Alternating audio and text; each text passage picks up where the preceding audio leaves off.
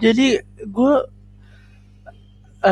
kemarin kan abis apa ya nonton beberapa series. Gue juga ya sebenarnya kan gue tuh adalah seorang penyuka movie or drama series or sinetron atau apalah itu namanya. Dan kebetulan gue adalah orang yang sedikit resah sama orang-orang kita, teman-teman. Jadi kasusnya tuh sekarang kita bahas kasus yang pertama dulu. Jadi kasusnya ada dari jendela sampai yang ada episodenya memplagiatkan Squid Game. Oke. Gua ya ngapain lu mempermasalahin satu atau dua episode yang mengandung Squid Game? Ya kalau menurut gue pribadi, ya kalau cuma satu atau dua episode sinetron itu mengandung Squid Game ya udah, nggak usah lu pikirin, nggak usah lu bilang plagiarisme lah atau apalah gitu anjing. Karena gini kalau misalkan ya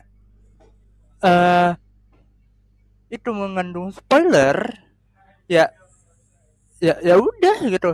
Toh Knowing Brothers aja ada episodenya yang dia bisa dibilang episode nanti di Knowing Brothers itu akan muncul special Squid Game. Nah, orang-orang di sana aja enggak bilang boycott Knowing Brothers, yang enggak anjing. Tapi kenapa orang-orang Indonesia tuh terkadang penyakitnya tuh keluar, kayak apa-apa viral, apa-apa dipermasalahin gitu kan. Kayak kalau kita mau mau jangan jauh-jauh deh, kasusnya Rahel Fennya. Oke, gue akuin si Rahel itu kan ya salah gitu kan, dia kabur dari Wisma Atlet, terus dia bilangnya ngaku kalau dia keluar itu karena dia kangen sama anak-anak, walaupun itu ya tetap aja salah kan, salah gitu. Tapi aduh gimana ya gue mau membahas, ya balik lagi orang-orang Indonesia tuh penyakitnya tuh suka kambuh gitu. Penyakit orang Indonesia tuh apa-apa viral pertama, kedua apa-apa tuh wah ini orang nih harus salah gitu kan. Ya gue nggak mengatakan bahwa orang Indonesia itu nggak baik ya, nggak bagus gitu. Tapi ya mau gimana lagi gitu. Ada lagi kasus apa kemarin? Pokoknya dibikin viral aja gitu kan. Dan nggak dibikin ribet gitu. Ya sekarang gini deh, oke, kalau yang untuk kasus si Rahel itu kan, ya orang-orang pasti bakal takut kayak wah ini COVID bakal menyebar lagi nih atau gimana gitu kan. Ya gue nggak ngemasalahin dan gue nggak peduli orang masih pada mau takut atau enggak gitu kan. Cuma yang menjadi titik di mana gue kesel sama orang-orang Indonesia ya balik lagi kayak tadi yang DJS versus Squid Game. Ya kalau misalkan itu lu nggak mau ke spoiler ya udah gitu. Kalau itu memang karena lu nggak mau ke spoiler sama alur cerita dari seri tersebut gitu kan. Atau lu merasa iba sama pembuat Squid Game agar kayak ayo dong Netflix boycott SCTV atau boycott Cinema Art. Ya nggak secepat itu dan nggak sesimpel itu.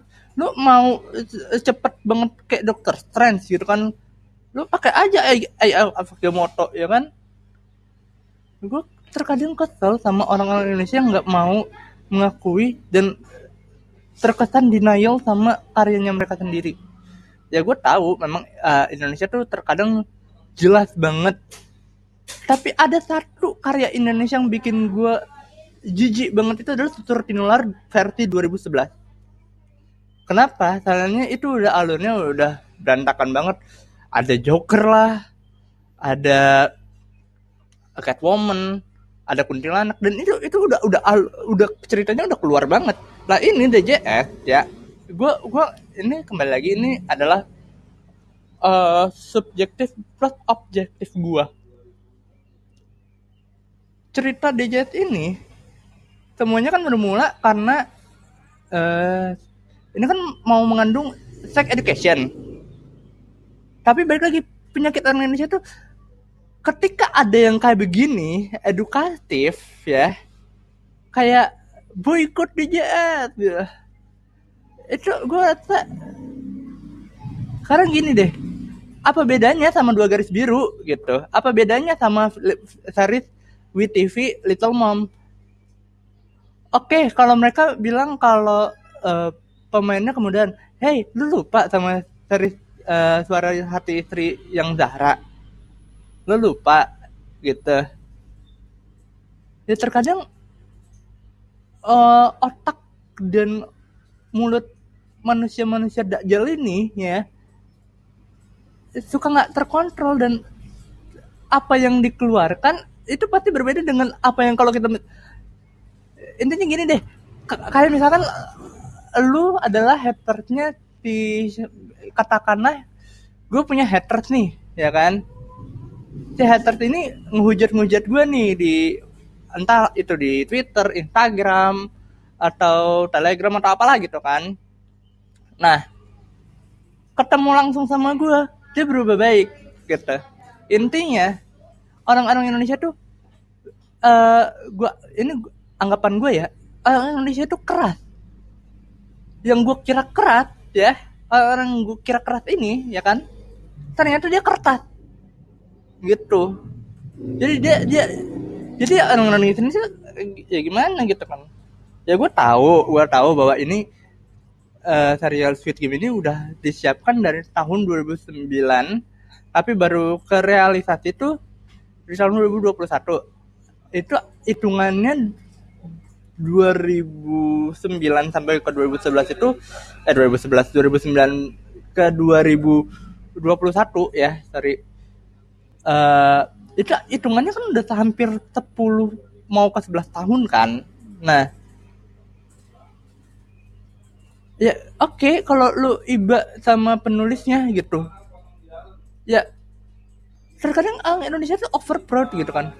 Belum lagi gini deh, kalian minta sinetron Indonesia untuk namanya ngeboikot salah satu episode yang dimana ada Squid Game-nya.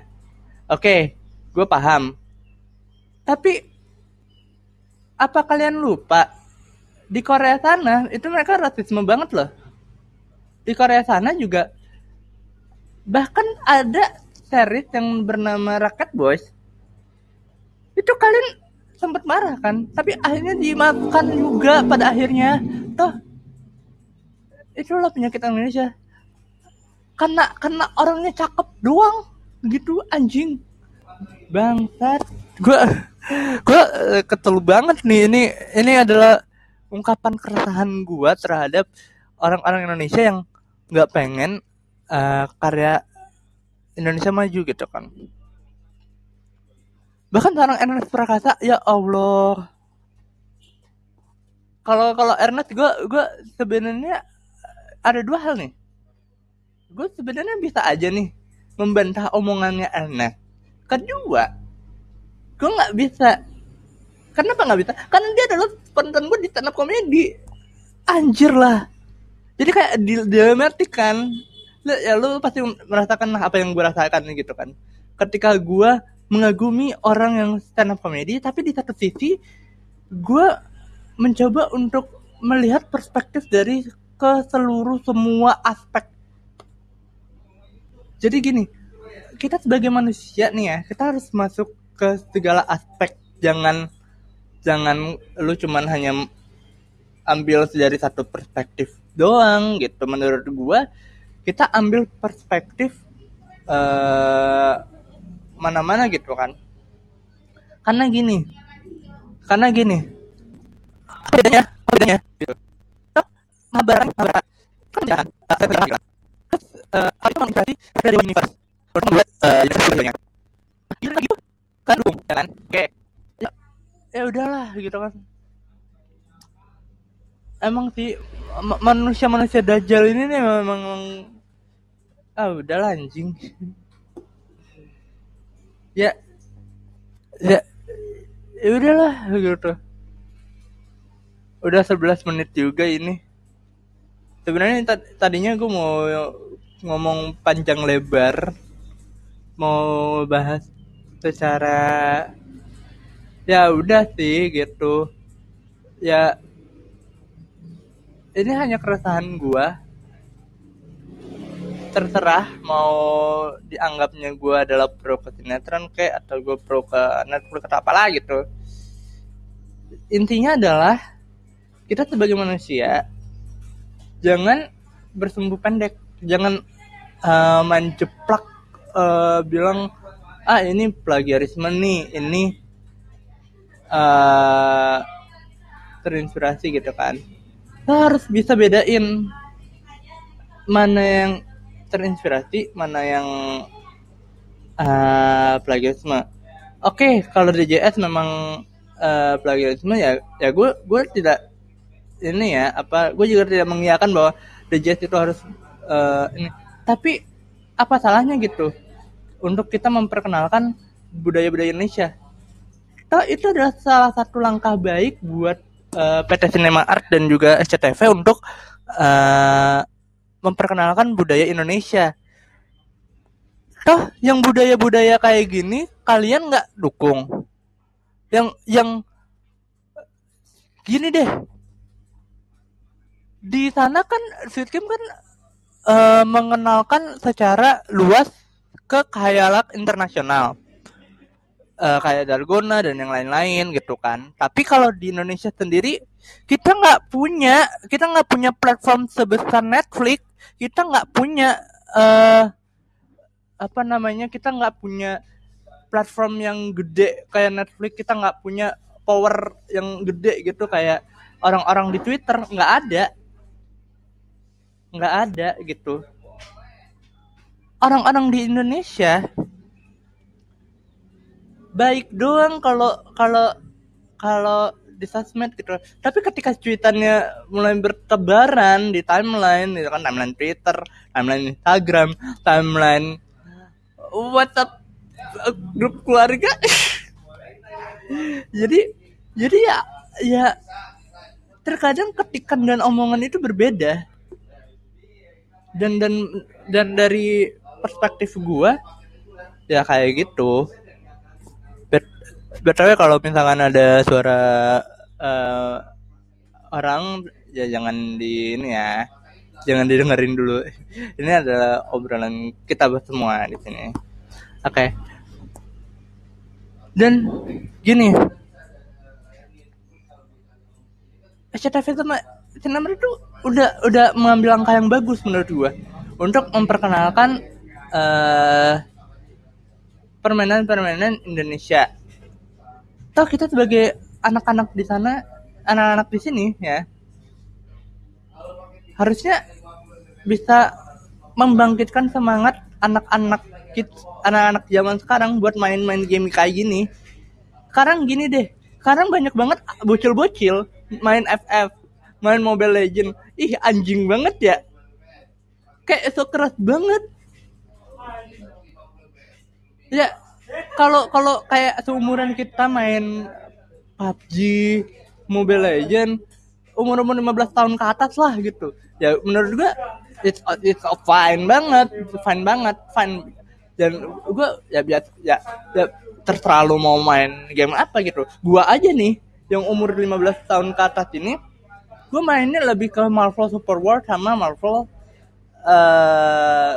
JT5. tanpa gue bilang kalau wah ini ada hero yang mirip sama ini nih gitu. Aduh, ini audio ya, aduh. Ini kalau misalkan ada kamera, ya gue tepuk banget lah.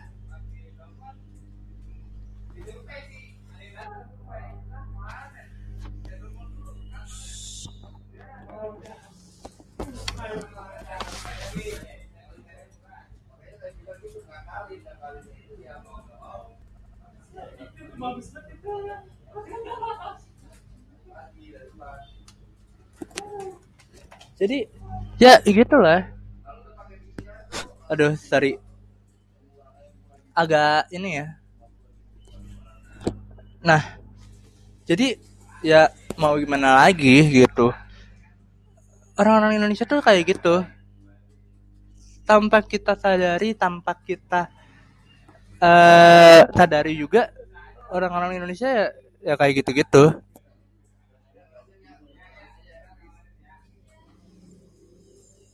Apalagi yang mau gue bahas ya, mungkin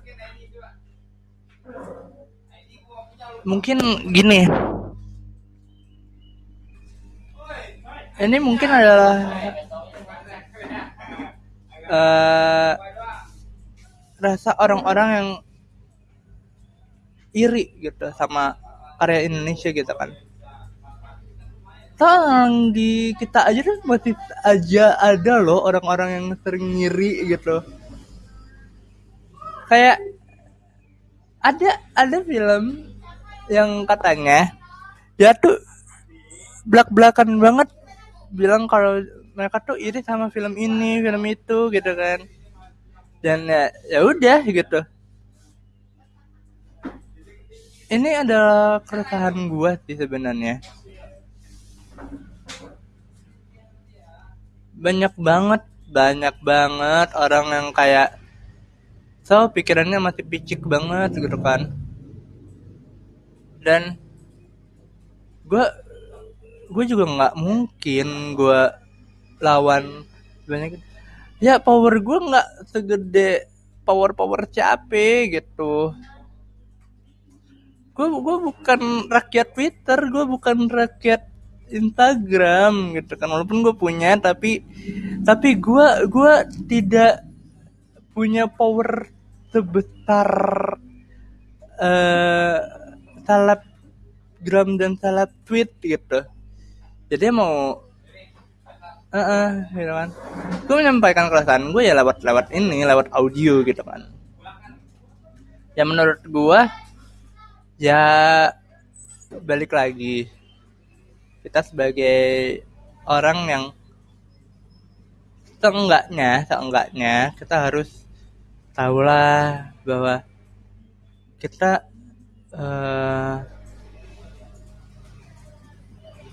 harus menghargai karya dari teman-teman kita, teman-teman Indonesia gitu kan.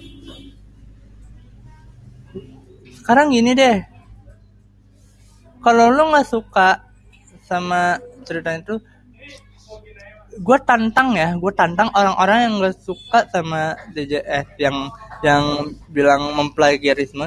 Coba gue tantang kalian untuk membuat cerita sebagus mungkin. Gue tantang kalian.